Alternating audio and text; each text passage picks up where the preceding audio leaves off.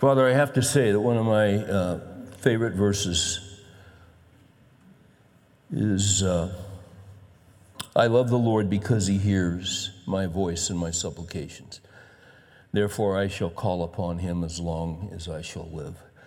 We have all had the experience of being in a conversation with someone, and it's very obvious that they're not that interested in, in hearing what we have to say.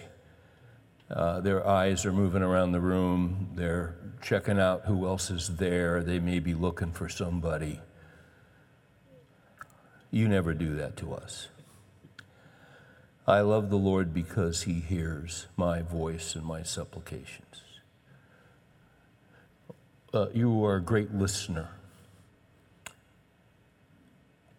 And because you're God, you actually know everything that's on our hearts.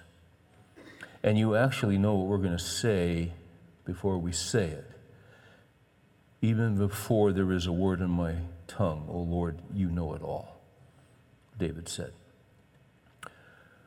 But we are thankful that we have your undivided attention. We have your undivided attention because you care. You care for us. That's why you invite us to cast all of our care upon you because you care for us. Cast all your anxiety upon him because he cares for you. So here we are. Busy day, a lot of action, a lot of stuff going on, some things that we had planned and foresaw, other things we didn't see coming, uh, interruptions, all kinds of stuff but we're here. And every guy in this room has some anxiety about something. So, in our hearts right now, even silently,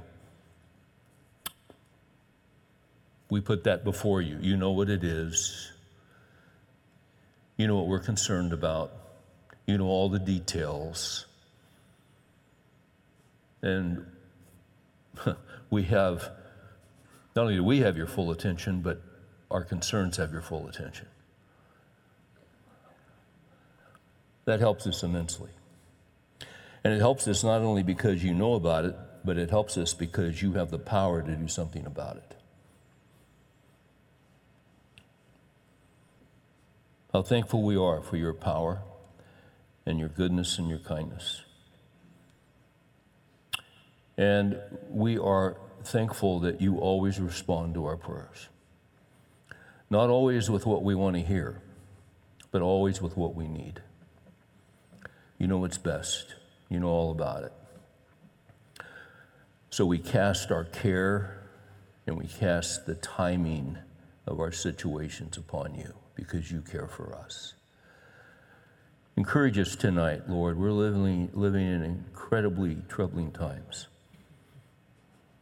There's a lot of fear right now. But help us to grow in our fear of you. Not, not, not, uh, not being terrified, but being in awe of who you are. What a great God you are. We are your people and the sheep of your pasture. Thanks for your provision and care and love and oversight.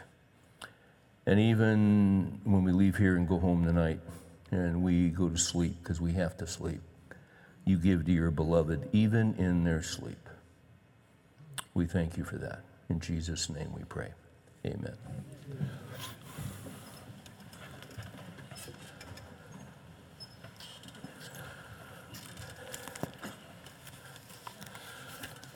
We've been talking about being anchored.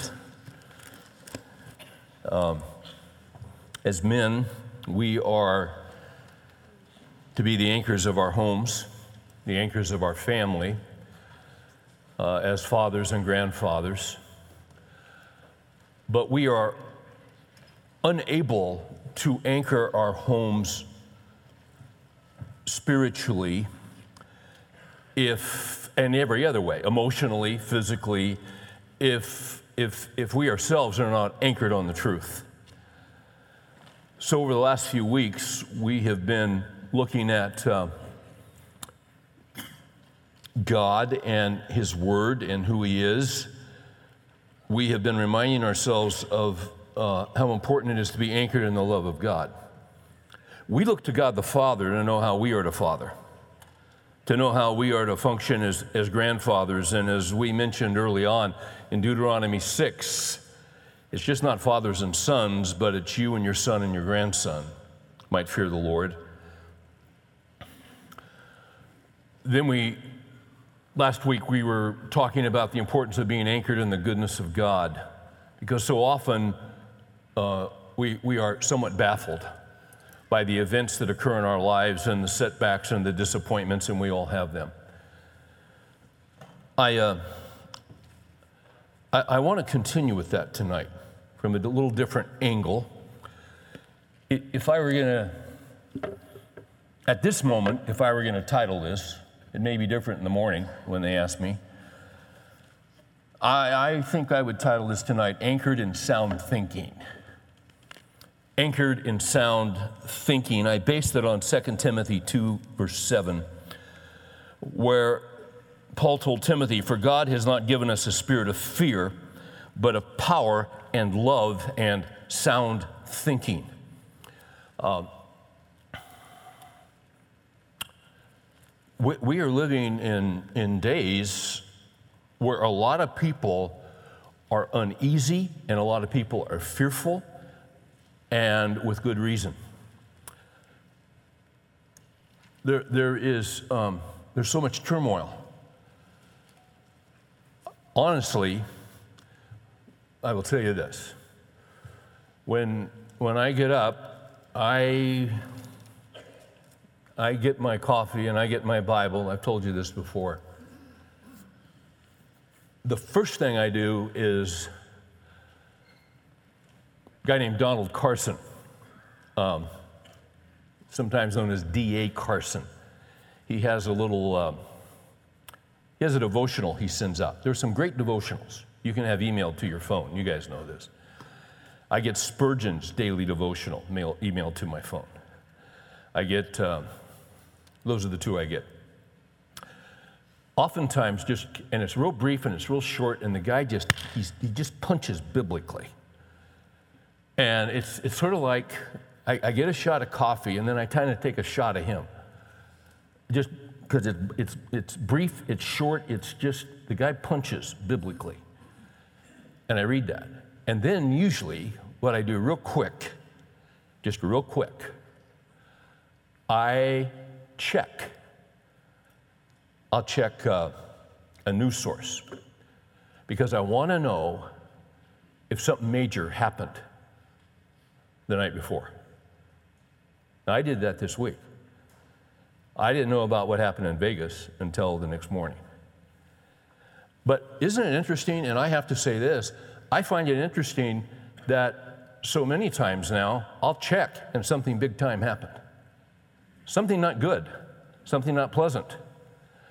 Um, had a conversation with a friend recently. We were having some dinner, and uh, he had he had texted me some observations of a friend of his who is a Jewish believer, just about what's happening in our world right now. And a lot's happening. You just think about the last few weeks. We've had uh, major uh, flooding in Houston. And then right after that, here comes another one major uh, hurricane coming up, Caribbean. Uh, there's people in Puerto Rico, but you, you know the whole drill. Um, We've got, uh, oh, and then besides that, we got North Korea and we got Iran, uh, fires in California, shootings. We've got, you know, it's just kind of like Jesus said it was going to be.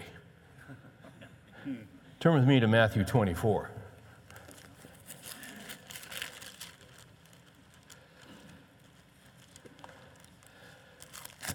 They were asking Jesus In 24 3, as he was sitting on the Mount of Olives, the disciples came to him privately, saying, Tell us, When will these things happen? What will be the sign of your coming and of the end of the age? And he starts giving them some answers. Uh, see to it that no one misleads you. Many will come in my name, saying, I am the Christ, and will mislead many. Then, verse 6 You'll be hearing of wars, rumors of wars. See that you are not frightened, for those things must take place. Ah, but that is not yet the end. For nation will rise against nation. Uh, we see that. Kingdom against kingdom. In various places, there'll be famines, earthquakes. Oh, there was an earthquake, wasn't there recently? In Mexico City? Yeah. Yeah. And earthquakes are increasing. They're not diminishing, they're increasing. Oh, but all these things are merely the, the beginning of birth pangs. So, in other words, it's going to get worse and worse. I'm just here to encourage you. But I, that, hey, I didn't say this, Jesus did. But we kind of see that, don't we? Then they'll deliver you to tribulation and will kill you, and you'll be hated by all nations because of my name. He was speaking to disciples, but that's still being true. I was talking with a gentleman today at our noon study, and he has a ministry, has a school in California. They're kind of on the radar because they bring. Um, they bring believers from Africa who are in very um, threatening situations. Pastors, uh, others who want to study and learn the scriptures, they bring them to California for an intense one year Bible training class, and then they send them back as pastors and chaplains. They're in areas where in, there's intense persecution. And he told me as we were talking, he said, We've had 35 of our men martyred in the last 10 years. One was martyred yesterday for his faith in Christ.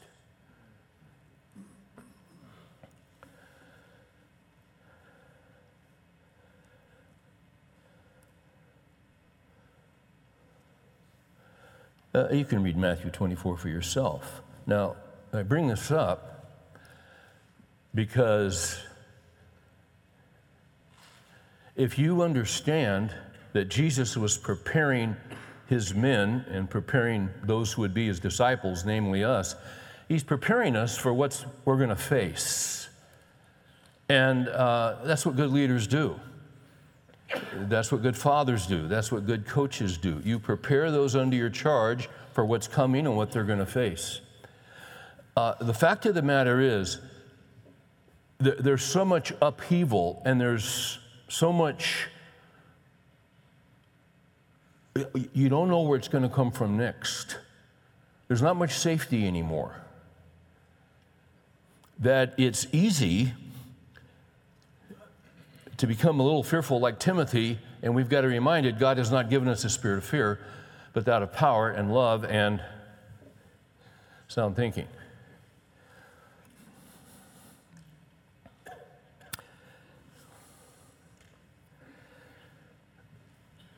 We have to think accurately and soundly about these events.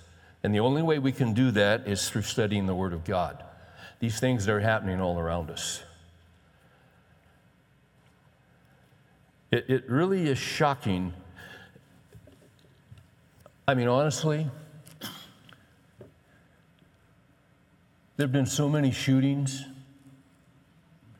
We're, we're, this, this was horrific. I, I mean, more people killed, wounded than anything prior. But it has been, there be, it, it's just the latest in a series, and it's such a frequency.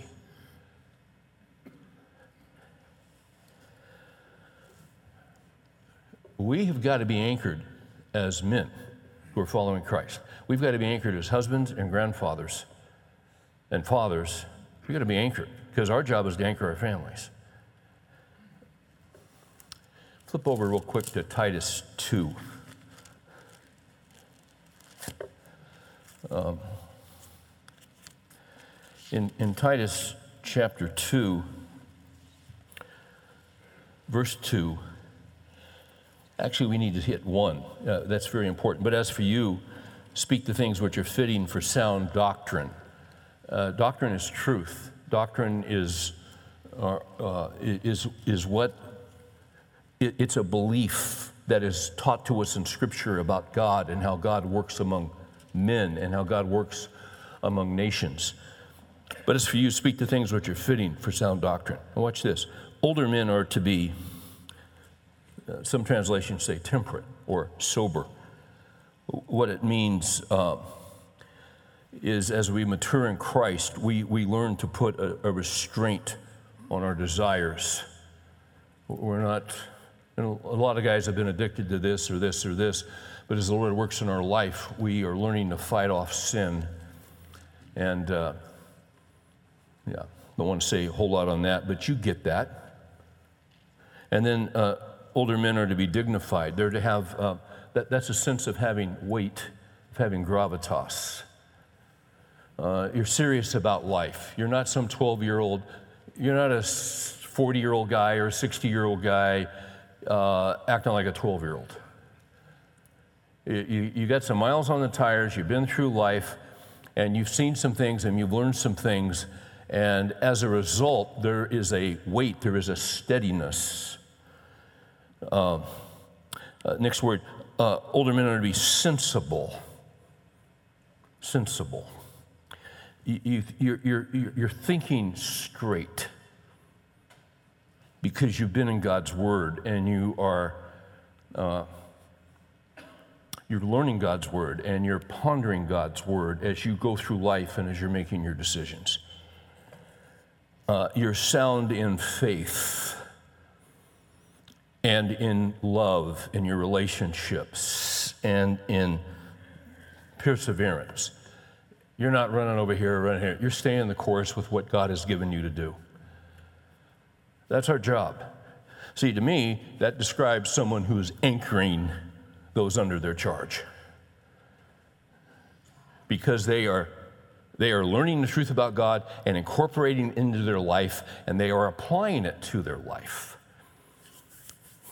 So as things get worse and worse, children will come to you, grandchildren will come to you, others who know you that you're not related to by blood, but you have a relationship. There'll be conversations. Something will come up like, uh, you know, there's so much stuff going on. I don't, I can't sleep at night. I'm not sure, I'm, I'm not sure I'm ever going to go to a concert again. I'm not sure I'm going to go to a game. Anything can happen. I'm not sure I'm going to church. What do you think about that? What do you think about that, Dad? What do you think about that, Papa? What do you think? Uh, we're, we're going to get questions like that. But see, there's an answer for that. If you're anchored in the love of God, if you're anchored in the sovereignty of God, if you're anchored in the truth of God, you're thinking soundly. And God has not given you a spirit of fear, of fleeing, of cowardice, but of power and love and, and, and sound thinking. So, a, a possible response would be well, kind, here's kind of how I view that. And see, they want to know how you view it because you're older and you're wiser. That's why they're talking to you. Here's kind of how I view it. You know, I kind of view it through some principles that I believe. Um, one of my principles is uh, Psalm 31. Psalm 31 says that. Uh, my times are in his hands. That's a principle I believe. All my times are in his hands. Uh, if I'm not mistaken, is that Psalm 31, verse, is it 15? It is.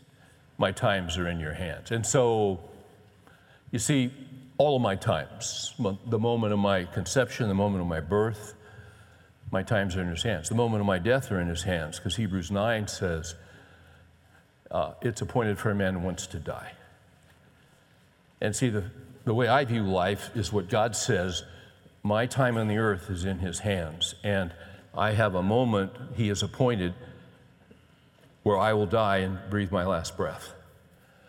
But until then, I'm immortal and I can't die. And because I believe that, I don't walk around in fear, you see.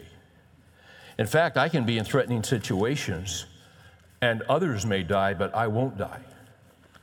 That's because of Psalm 68. So you might turn over to Psalm 68. See, what these Psalms do is they calm us down.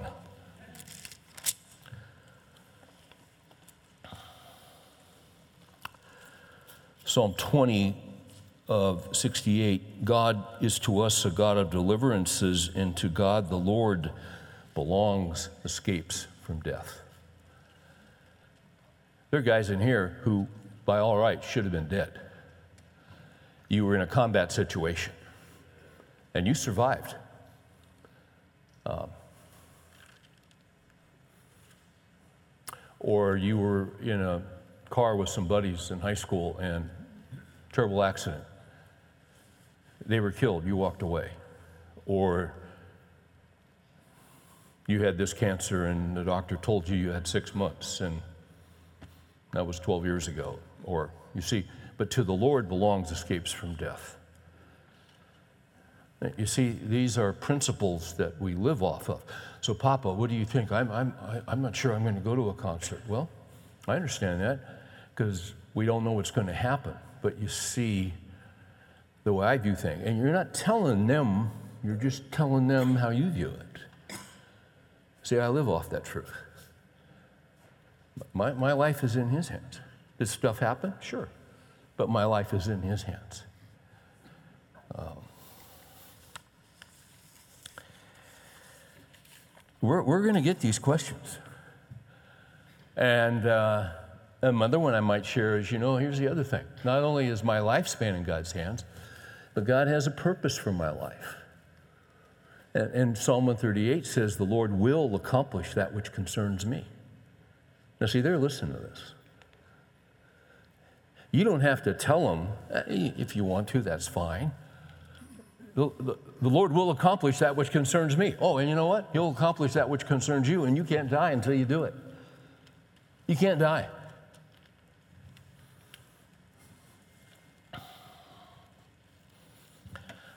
Just a few nuggets you see, that give perspective when everything looks completely and totally just out of control. It's, it's not out of control, it's, it's under control. Uh,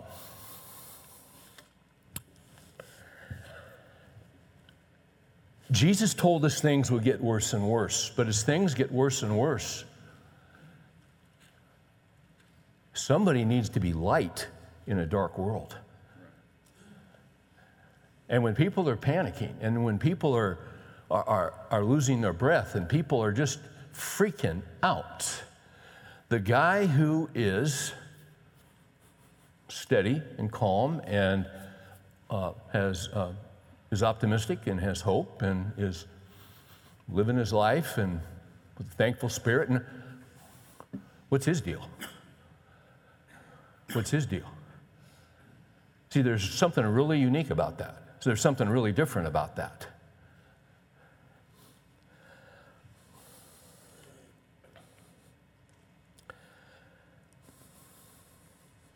God's not given us a spirit of fear, but that of power and love and sound thinking. Uh, the last uh, couple of weeks, we talked about the love of God, we talked about the goodness of God.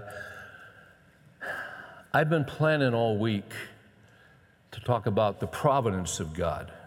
I've talked about that a lot in here over the years. And one of the reasons I talk a lot about the providence of God is because I think as a group, evangelical Christians are weak on the providence of God. Um, it's one of the greatest doctrines in the Bible.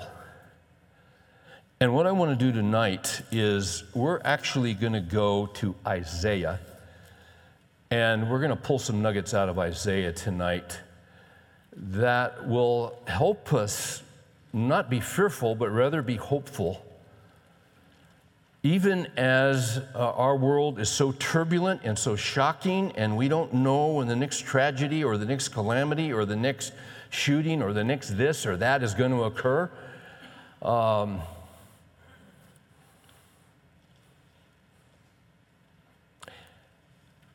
The first verse I'd like you to turn with me to is Isaiah 26.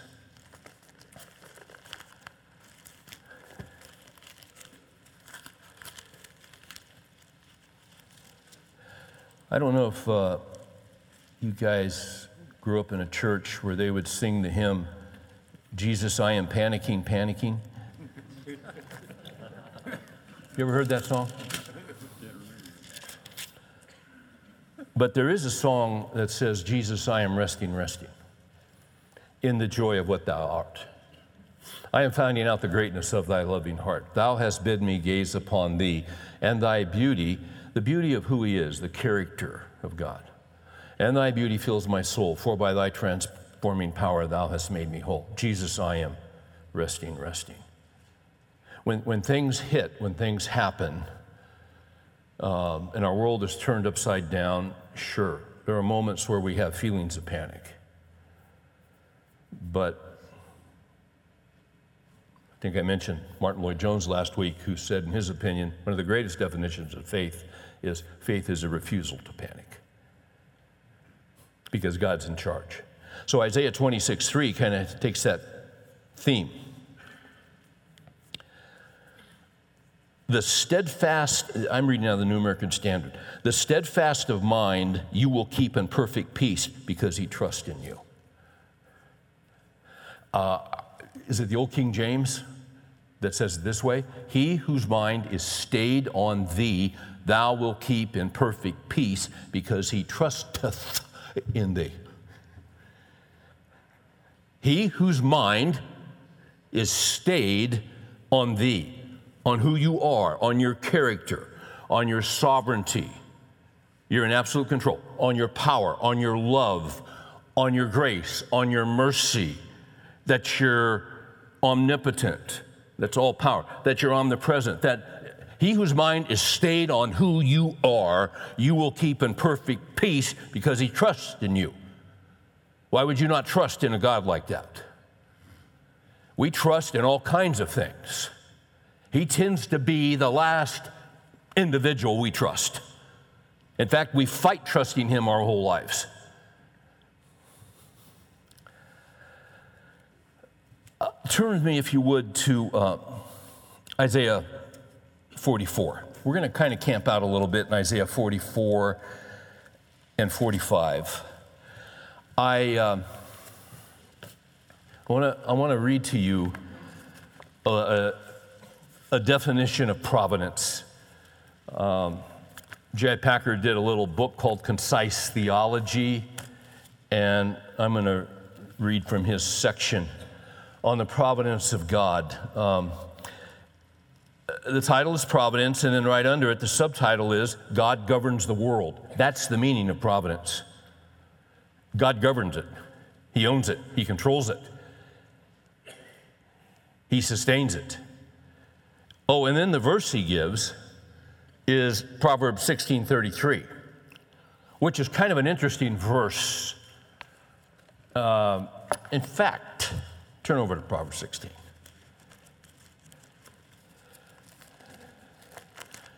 We had this uh, horrific shooting in Las Vegas. And Las Vegas, the nickname of Las Vegas is Sin City. If you've been there, you know why it's referred to that way. There are some nuggets in Proverbs 16 that'll help us tonight. Um, the one that J.I. Packer referred to is at the end of Proverbs 16 the lot is cast into the lap, but its every decision is from the Lord. Uh, I remember being in Vegas. I was there for a prayer breakfast for a bunch of doctors. And it was early on a, was early, what, Sunday morning, I guess? And I am walking across a casino floor to some ballroom where all these doctors are gathered, uh, have a, the prayer breakfast, and I was going to speak. And I'm walking across the casino's floor about 6:45 on a Sunday morning. I was shocked how many people were at the tables. They've been up all night. And they're throwing those dice. Come on, baby. Oh,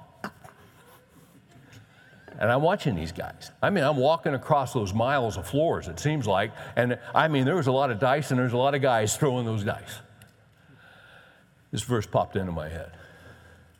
The lot is cast into the lap, but its every decision is from the Lord. Every roll of the dice is governed by Almighty God because of his providence. Uh, God governs those dice. God, uh, you know, really, God owns those dice. God, uh, because it's coming up the way that He determined before you ever threw them. That's the power of God, and that's the providence of God. There is no chance, there is no luck. There's only the providence of God. Scripture teaches that time and time again. Did you get a promotion? Oh man, I was lucky. You weren't lucky. That was the providence of God. Psalm 75 promotion comes not from the east, nor from the west, nor from the desert, but promotion comes from God. He raises up one, he sets down another. Oh, were you demoted? Oh, yeah, man, I can't believe I lost my job. Guess who was behind that? God. He raises up and he sets them down. You ever lost a job? Kind of, and you didn't see it coming? Kind of shocking, kind of stunning. But you see, that too is under God's control in my life because of his providential care. Uh, we're in Proverbs 16. Let's, um, how much, let's just talk about Vegas. How much stuff is done in Vegas that somebody knows shouldn't be done, and they even have shows on TV, and sometimes they're out of Vegas where the cops will pull them over, arrest a guy, and this guy is explaining himself away and justifying himself in his own mind. Look at uh, Proverbs 16:2. All the ways of a man are clean in his own sight, but the Lord weighs the motives.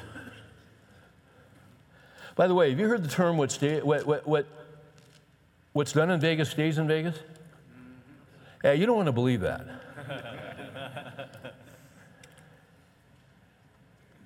yeah. Because all things will be brought into the light. Notice verse 4. The Lord has made everything for its own purpose, even the wicked for the day of evil. Now, that, that's going to that's to throttle some guys in here. The Lord has made everything for its own purpose, even the wicked for the day of evil. Um, we'll see this in a moment. God is never the author of evil, but God uses evil. He's not the source of evil. He can't be because of his character. God is holy. Holy, holy, holy is the Lord God Almighty. God cannot sin, God cannot lie. There are certain things God cannot do. And this is a great mystery. There is evil. God's never the source of evil, never the author of evil. But I've said it before, it's one of the tools on a Swiss Army knife. He uses evil to achieve and accomplish his purposes. This stuff, uh, and, it's, and our question, how does he do that? Can't explain that to you. We just know that he does.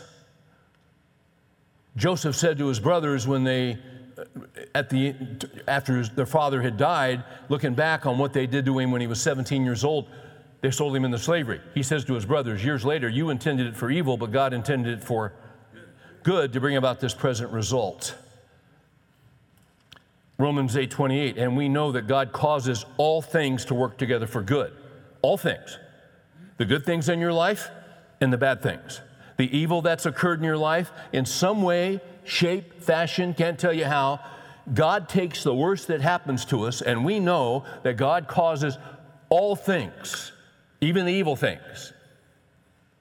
Uh, sexual assault, murder, rape, uh, you name it. Whatever has happened to you, the worst thing that's ever happened to you, we know that God causes all things to work together for good to those who love God and are called according to his purpose.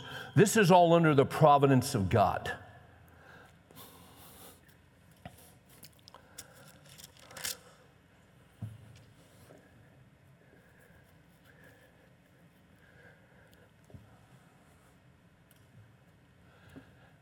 I, uh, I, I worked on this message last Thursday. I worked on it five hours at DFW Airport while I kept waiting for a plane to San Diego. And um,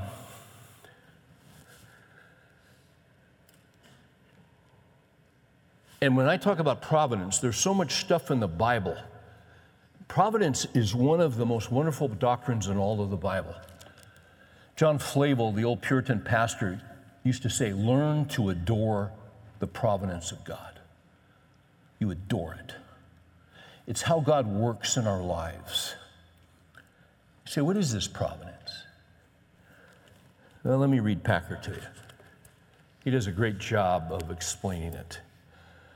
God's, and he quotes first of all from the Westminster Confession, uh, the Westminster Shorter Catechism. You say, what's that? Well, it was a bunch of Presbyterian guys a long time ago who wanted to teach a lot of stuff in Scripture. So what they would do is they'd kind of boil it down, and so they could teach it to new believers and to young people, and and to children, and then they give all the Scripture references. But let me just jump in here. Packer starts with this. God's works of providence are his most holy, wise, and powerful, preserving and governing all his creatures and all their actions. God's in charge of all things. I think it's Ephesians 1:11. Watch this. He works all things after the counsel of his will. Most Christians think, most of us think, he works some things after the counsel of his will. See, the Bible says he works all things after the counsel of his will. Right.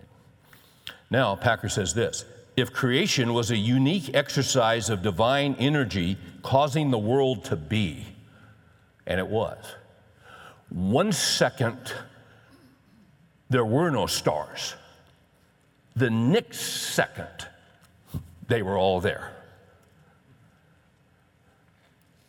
That's how creation happened.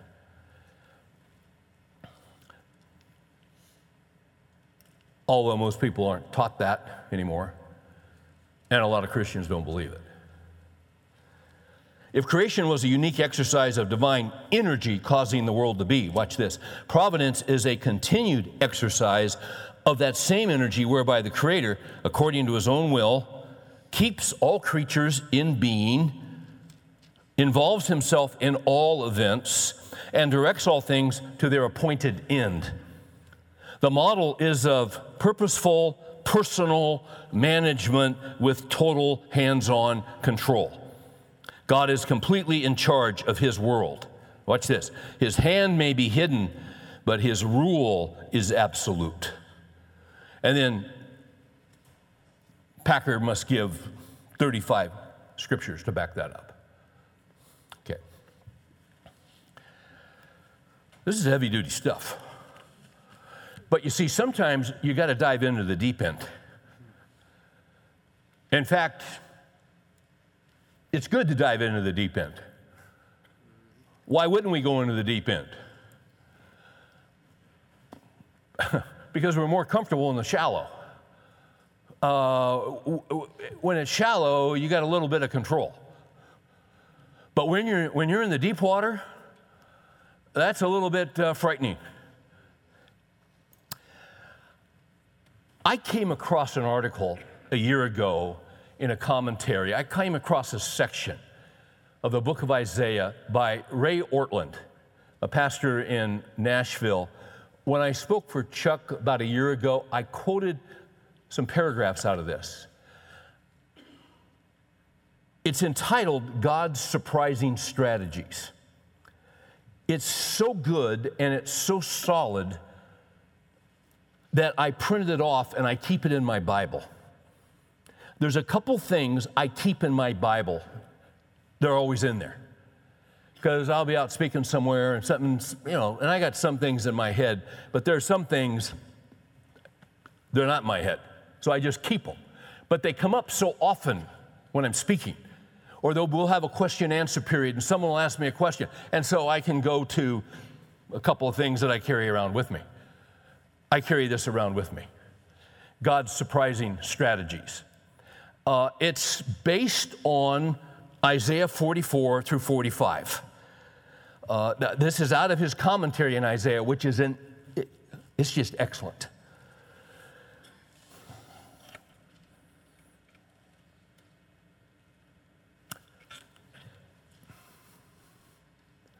God, uh,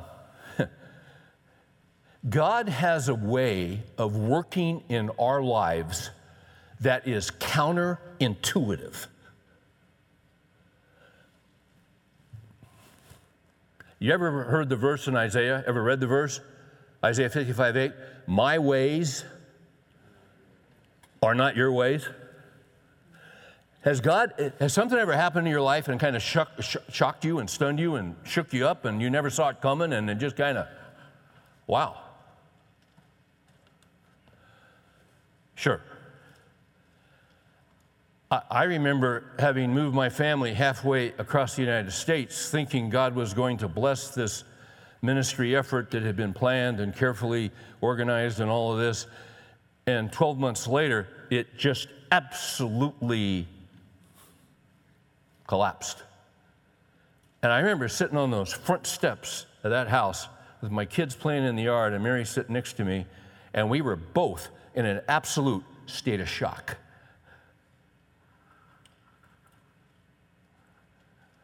I remember, I mean, I could hardly fathom what had happened. I mean, this was such a good idea. I was going to write my doctoral dissertation on it at Dallas Seminary, and they had already approved it. it's a good thing I hadn't written it yet. And it absolutely collapsed. That was one of the most shocking and stunning things that had ever happened to us. I was baffled. I could not make sense of that. I look back on it one of the greatest uh, disappointments, one of the hardest things I ever went through, one of the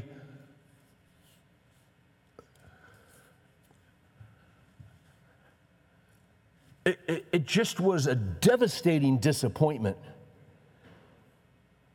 I could make no sense of it.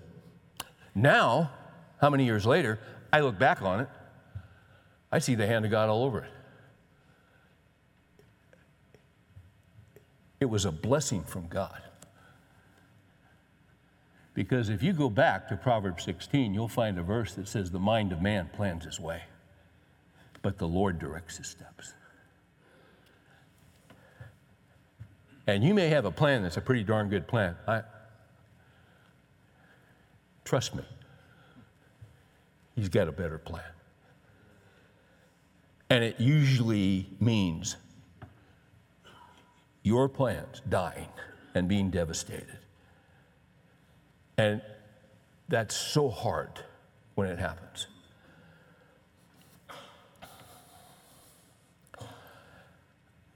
God's surprising strategies. God's counterintuitive. My ways are not your ways, my thoughts are not your thoughts. As high as the heavens are above the earth, so are my ways above your ways, and my thoughts above your thoughts. In other words, God's not going to do your life the way you think He ought to do it. So, I want to read some stuff from Ray Ortlund to you tonight. I'm kind of doing Ray Ortlund tonight because this is so wise. It's so wise. I'll take this out of my Bible and read it every once in a while. I'll just, I'll just read it. It's so good. Let's jump into it. He says, Many men and women today, and, and we're going to be in Isaiah 44 to 45. Many men and women today are living often with inner dissatisfaction without any faith in God at all. This is not because they are particularly wicked or selfish, or as the old fashioned would say, godless, but because they have not found with their adult minds, catch this, they have not found with their adult minds a God who is big enough to account for life, big enough to fit in with the new scientific age, big enough to command their highest admiration and respect and consequently their willing cooperation. Their God is too small, as J.B. Phillips used to say. It's, and by the way, we should go to Isaiah 44 because of what God declares about himself in that particular passage of Scripture. In Isaiah 44, verse 24, we read, Thus says the Lord, your Redeemer, and the one who formed you from the womb. I, the Lord, am the maker of all things, stretching out the heavens by myself. Now hold on to that and flip back to Isaiah 40. In Isaiah 40, Isaiah 40 is about the power of God, the power of God. And, and what he's doing in Isaiah 40, he is comparing, Isaiah is comparing God to other things in the world which we think are powerful, but are not he begins in Isaiah 40 with comparing the wisdom of the world to the wisdom of God. Uh, he says in verse 12, and not only the power of God, but the wisdom. Look at verse 12. Who has measured the waters, or the seas, or the ocean in the hollow of his hand, and marked off the heavens by the span? and calculated the dust of the earth by the measure and weighed the mountains in a balance and the hills in a pair of scales. Well, God's done all that. that that's, uh, that's power. Uh, look at wisdom. Who has directed the Spirit of the Lord as his counselors informed him? With whom did he consult and who gave him understanding? Did he read Plato? Did he read Socrates? Did he, are you kidding? He made those suckers. who taught him in the path of justice and taught him knowledge or informed him of the way of understanding. Now he's got, uh, all right, okay, so the great philosophers, they're nothing. That, that syncs with what Paul said in Corinthians. Then look at verse 15. Oh, the great nations, the great nations of the world, the rise and fall of great nations. God says, Behold, the nations are like a drop from a bucket and are regarded as a speck of dust on the scales. Look at 17. I love this. All the nations are as nothing before him. I love that. Nothing. North Korea, Iran. What a joke. All the great civilizations, they're regarded as him as nothing. Uh, look at verse 22. It is he who sits above the circle of the earth. Its inhabitants are like grasshoppers. That's what he thinks of us. We're just like grasshoppers. Who stretches out the heavens like a curtain and spreads them out like a tent to dwell in? God does. All, all uh, there, there are, listen, the Hubble telescope's doing some amazing thing. Hasn't even scratched the surface because of what God has done. Look at verse 23. Compare, uh, compare uh, God to powerful rulers.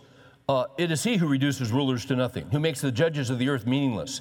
Scarcely have they been planted, scarcely have they been sown, scarcely has their stock taken root, root in the earth. He merely blows on them and they wither, and the storm carries them away like stubble. Watch this. To whom then will you liken me, that I would be as equal, says the Holy One? Lift up your eyes on high. See, though, who has created these stars, the one who leads forth their host by number, he calls them all by name. Because of the greatness of his might and the strength of his power, not one of them is missing. He created them, He sustains them. Jesus upholds all things by the word of His power. He governs the world. That's a big God, is it not? Okay. Ortlund goes on. It's possible as our awareness of reality expands with adulthood. Now, watch this, because this applies to a lot of Christians. It's possible as our awareness of reality expands with adulthood for our knowledge of God to remain at a juvenile level. You can have, oh, I've walked with God for 50 years, I've walked with God 60, 70 years. Great. Good. There's a difference between growing old in Christ and growing up in Christ. All you got to do to grow old in Christ is get up every day and breathe. But to grow up in Christ, you've got to get to know Him. It's possible to be uh, old in Christ, but have a eighth grade spiritual comprehension reading level and awareness of who God is. You're not supposed to stay in junior high school spiritually. It's possible as our awareness of reality expands with adulthood for our knowledge of God to remain at a juvenile level. If we let that happen, we end up having to choose between the facts, watch this, as we see them, and loyalty to an inadequate God. We end up secretly fearful that some new discovery in human knowledge might overturn our beliefs. We end up worshiping God not with glad confidence, but only as a duty. That is a defeatist faith. Nowhere does the Bible teach us to think that way. The prophetic faith of the Bible brings all of reality, including the perplexities of life, under the command of God. The Bible doesn't shrink from problems, it deliberately creates more problems for us. Why? Because we do settle for superficial answers. But God wants us wants to lift us to a mature confidence in him as the one true God who is wisely managing reality towards a goal that deserves our all.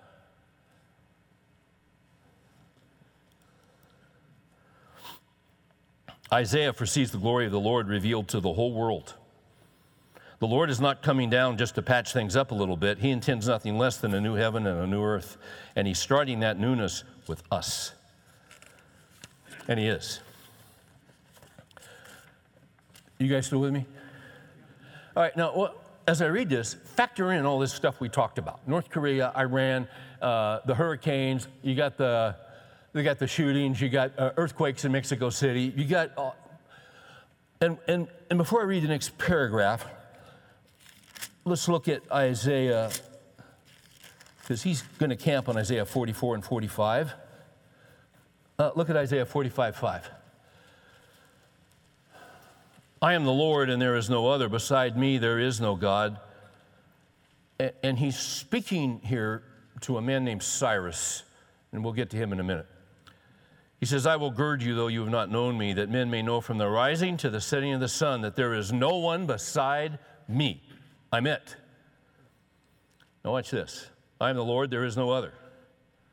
The one forming light and creating darkness, causing well being and creating calamity. I am the Lord who does all these. Most Christians do not believe that verse. God would never create calamity. He just said that He does it. Well, well, well, well that, that can't be. No, you're in junior high school and you're 68 years old. You haven't been in the scriptures. What kind of God do you have? He's obviously not governing the world. Yeah, but, uh, uh, yeah, but yeah, but this is who God says He is. Now, does that create difficulties for us?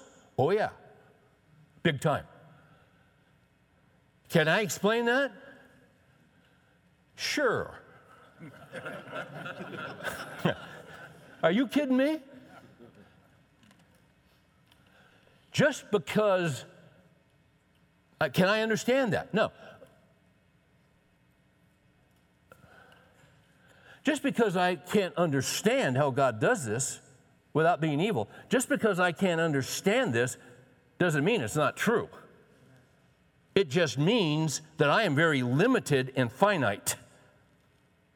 I've got a very small bandwidth. Okay. We'll come back to that. But factor in all these all this stuff going on in our world right now. And then Ortlund says, and how does God work out his great plan? What strategies, strategies is he using? Does the history we see unfolding around us look like the emergence of a renewed human race in a renovated universe? Is that the lead story of CNN today? Uh, if not, what do we need to understand to be confident in the promises of God? How can we be confident with everything that's going on? Isaiah shows us, watch, I love this. Isaiah shows us the improbable methods God is using. The structure of his message is threefold. First, God accepts final responsibility for everything that happens. Secondly, God warns us not to take offense at that. Thirdly, God calls us to embrace him as God. Then he outlines 44 through 45, okay? I'm going to skip that. Isaiah wants to help us accept God, not as the God we expect, but as the God who does things his own way. God is a stone of offense and a rock of stumbling, Isaiah 8:14. But if we'll get past our prejudices and trust him with new openness, we'll find him to be better than we expected. This section 44 to 45 is framed with in I am the Lord who made all things and I am the Lord who does all these things. In fact, the wording in Hebrew is the same in both lines. God is claiming final responsibility for everything that happens in history. Well, that's going to bring up some problems then. You guys still with me? Now, you could be at home watching a sitcom, or you could be watching a ball game, or, but you're not, you're here, and you're getting a little stretched. But you see, this is how we get to know the Lord. And, and I'll tell you what else. This stuff will lower your blood pressure. This, this, you know what this stuff will do? This stuff will give you a quiet heart. I mean, a quiet heart and a peace which passes all understanding. But we got to get a little familiar with his surprising strategies, okay? Okay, here we go. The whole of creation belongs to God. He stretched out the heavens and spread out the earth by himself. Isaiah 44, 24. As the creator, God is free to interrupt the processes of history and bend events any way that he wants them to go, while the prognosticators of worldly wisdom have nothing but past patterns and present trends from which to extrapolate. But God can hit rewind, fast forward whenever He wants, whatever He wants, no matter what anyone else says. In fact, here's one of His improbable strategies He plans to raise up a man named Cyrus. and this is wild. This is so wild. Oh, have you guys ever heard of Deutero Isaiah? No. But if you go to seminary, you'll study what's called the German scholars of a couple hundred years ago, uh, German higher criticism. And these are the guys that were just the big brains and they studied the Bible. And they're the ones who said, well, you see, actually in Isaiah, Isaiah wasn't written by Isaiah. It was written, there were two men named Isaiah. And you know why they say that? Because there are prophecies in Isaiah, in Isaiah, and especially in Isaiah 44 and 45, which came true. God's going to talk about a guy named Cyrus, who's a king of the Persians. The, um, the people of Judah are in exile in Babylon. They're going into exile. Daniel and his friends, you know, the whole thing, they're going in there for 70 years because they were following idols instead of the Lord. They wouldn't repent. You know that story. Well, they're only going to be there 70 years. They're in Babylon. At the end of 70 years, they got to go back. God's going to take this king named Cyrus, who's a pagan, and God's going to take this king Cyrus. In fact, God's appointed him. You're going to be the guy who's going to have favor on my people. And first of all, you're going to destroy the Babylonians, which nobody can do, but he raises up nations and he sets them down. I'm going to have you knock those guys off, and then you're going to take my people and you're going to take them back. And only are you going to take them back, you're going to write a check out of your own Charles Schwab account, and you're going to pay for the whole thing, and you're going to rebuild their nation and their city on your dime. And that's exactly what happened. And God said it 150 years before this guy was born. That's why the German higher critics said, well, uh, blah, blah, blah, there was actually two Isaiahs. And now you got guys who say there are three. And now you got, uh, well, it, because it, that, well, that obviously, there was no way that, that could happen. Well, yeah, there is. There is.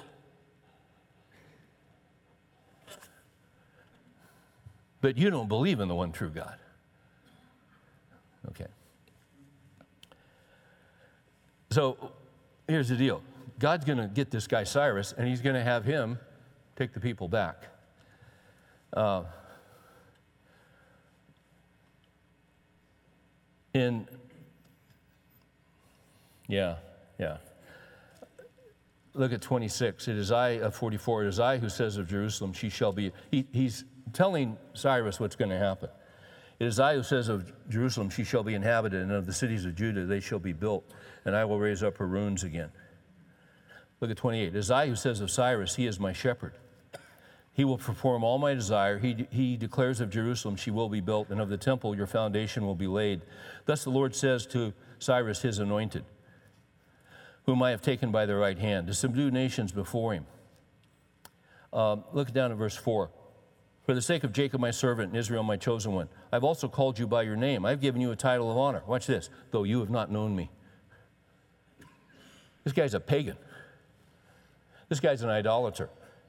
I am the Lord, there's no other. Beside me, there is no God. I will gird you, though you have not known me. God can use anybody he wants to. And what's fascinating, and Ortlund goes into this in Isaiah, God speaks against idolatry in, this, in, in, in Isaiah. You know what?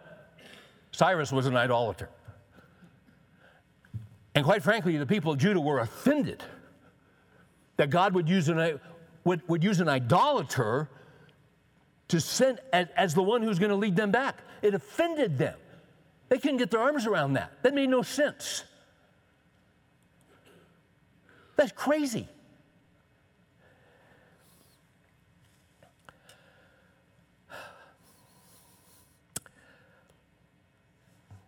God actually calls him my anointed. He calls him my shepherd. My hand is all over him. Yeah, but he's an idolater. God governs the world and God governs leaders. Isaiah had been arguing that idols and idol worshippers are stupid, but Cyrus was an idolater. Uh, it just threw them. It made no sense. They didn't like it. They didn't like whom God had chosen. This sounds sort of familiar to me. Have you ever seen an election like the one we just come through? I mean, really. Uh, he's talking about Cyrus, but you know, you take a step back, you got to look at things through the lens of Scripture because God still governs the nations, He's still running the world. I've never seen division over a presidential election among Christians as this last one. We had division in our own family. I mean, we couldn't even, we made a rule when we're, we're not talking about it. Because you got uncles pummeling little boys. I, no, I, I mean, I mean, there is some bad, there's some temper. So the deal is, we're not talking about it. Okay.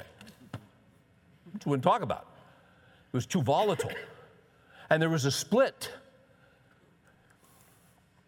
And what's interesting is that when that election came through that night, can we say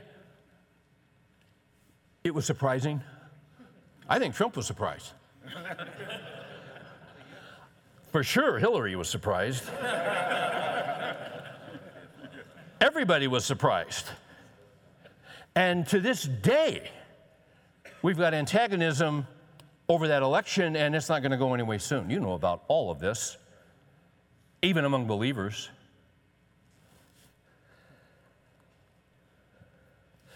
Isn't it interesting that some, they look at that and to them, it's brought great well being into their life that somebody who's going to, you know, stand up and uh, they're really pleased. Well being, peace. Oh, man. Whew.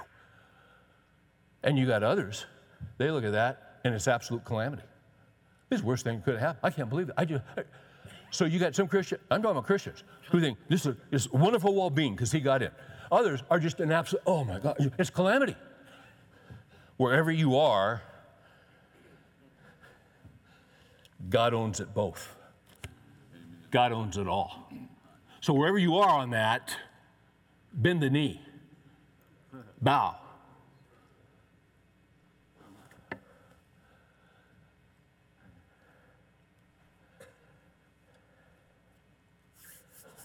Listen to this from Ortlund. And he's talking about, what's this guy's name? Cyrus. What does Isaiah see in 44 and 45? He sees that the sovereignty of God is big enough to include, he sees that the sovereignty of God is big enough to include offense offense. O F F E N S E. And we're not talking about Dak and Zeke in the Cowboys. We're talking about, I take offense at this. You had believers who were offended by what God had done.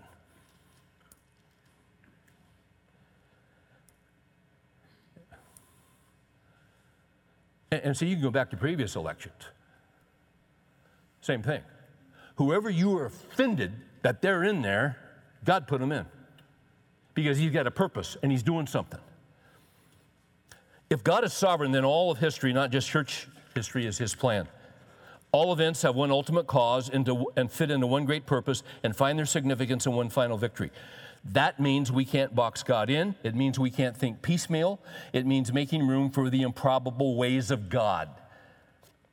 For example, when the going gets tough and you pray and then it only gets worse, you could see that as your God, you, you could see possibly your God being overwhelmed by some superior force. Years ago, this guy, uh, uh Kushner, uh, Rabbi Kushner, wrote a book, Why Bad Things Happen to Good People. And basically, he said, Listen, God feels about as bad about this as you do, but God doesn't have the power we were told that He had. No, that's not right. No, no, you're missing it, pal. But if God really is the king of everything, then the bigger questions of life get simpler even as the smaller questions get harder. What do I mean, Ortlund says? The smaller questions are why do I have cancer? Will my boyfriend get home safely from Iraq? Will there be enough money in my retirement plan to see me through? These are not small questions, they're weighty, but they're smaller than questions like Does my life have any meaning at all? Or do I have any enduring hope at all? Am I on my own in an empty universe, or is my experience part of a larger drama with God as the author? Those are the bigger questions. And the gospel leaves many of our urgent but smaller questions unanswered, even as it assures us of God's redemptive purpose up at the level of our bigger questions. Whatever happens, the greatest thing we can know is this I am the Lord who does all these things. Whatever God does, He is taking us more deeply into His love, and He asks us to trust Him enough not to take offense, but to follow Him.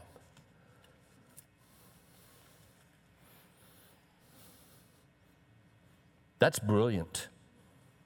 That's brilliant. A word on the problem of evil because he says, I make well being I create calamity. God does not just allow darkness and calamity and then blame someone else. He creates the problems of human history. How could it be otherwise with the sovereign of the universe? Isaiah is not saying that God sins, that's our problem. But the strategies of God include within their scope everything that happens as God pursues his redemptive purpose in this world. Evil is not outside of God's control. I've said it before evil is that little tool on the Swiss Army knife. Probably said it tonight. God will use evil for the good of his people and the glory of his name.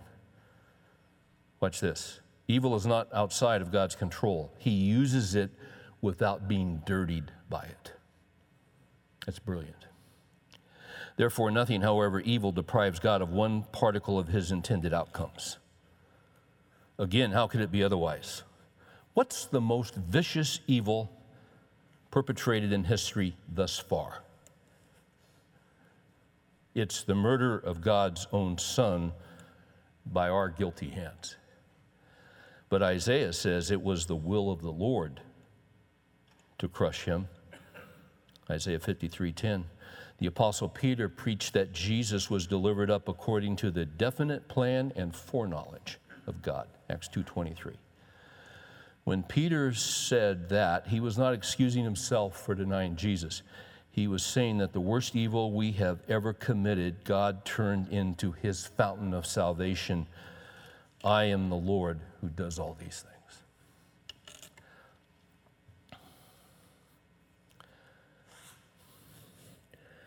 Let's stop trying to rescue God from a problem he created for himself by claiming full mastery over all things. Let's not relieve God of his responsibilities as king of the universe. The very thing we perceive as a problem, God perceives as his glory. Namely, God owns the dark moments of life. He bends everything around for a saving purpose. Isaiah 45 7 is not an embarrassment. I create well being and calamity. It's what we love about God, for no evil can frustrate him. And his surprising strategies are our assurance. One final word from Ortlund. In our life, in your life, do not insist, do not insist on what we call miracles. God will use many methods to do great things. And whatever his strategy may be at any given moment, he looks at what he's doing and rejoices in it. You should too. You can be happy that God is God because he's better qualified for it than you are. The reasons we chafe under his providences is not God. The reason is our arrogant demands of God. God's not offended by honest questions, but he is offended when we accuse him of bungling our lives.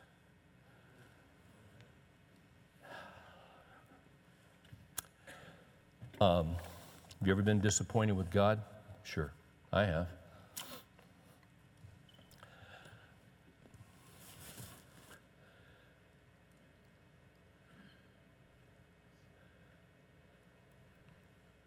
But what a misread of the situation.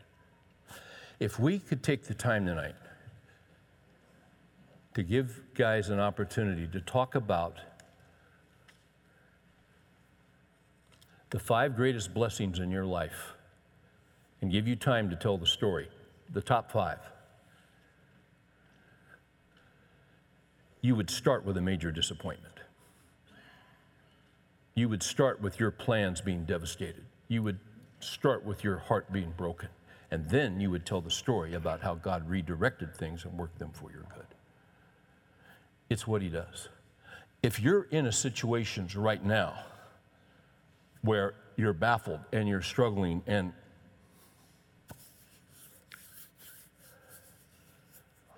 Can I say this to you? Don't get angry and don't get mad. Get close to Him. He's up to something. Keep a teachable spirit. He knows where you are, and He's going to use this for your good, and He will deliver you. Psalm 57 2. I will cry to God Most High. Did you catch that? Most High. Above all powers. I will cry to God Most High, to God who accomplishes His purposes in my life. He will send from heaven and save me one of the old Puritan pastors, I've said it before, translated this way I will cry to God Most High, to God who is the transactor of all my affairs. He will send from heaven and save me. You can count on that. God, God works sovereignly.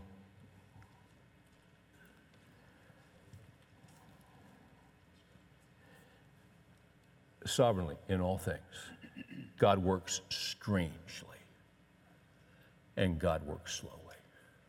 Let's pray. Father, you're up to something in this world, in this nation. We're baffled, we're kind of stunned, but we're at peace. And we're going to rest tonight because of who you are. Uh, some men in here in the last week have been laid off. Some have gotten news in their family about an, a, a, a life threatening illness. Some have had some kind of severe disappointment. Some, it's just, Lord, it's life. But, but, we walk out of here tonight trusting you with our lives. There's no one else to trust except you. And you are a deliverer and you are a savior. And even in the darkest moments of our life, you're there with us. And as we go home tonight, I would pray for each man. Some are not going to have trouble sleeping, others have been having trouble sleeping, but I pray that we can all not only sleep but rest because you give to your beloved even in their sleep.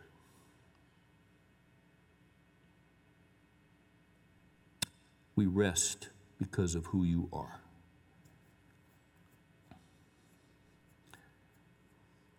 As for me, I say that you are my God. I trust in you, O Lord. My times are in your hand. In Jesus' name we pray. Amen.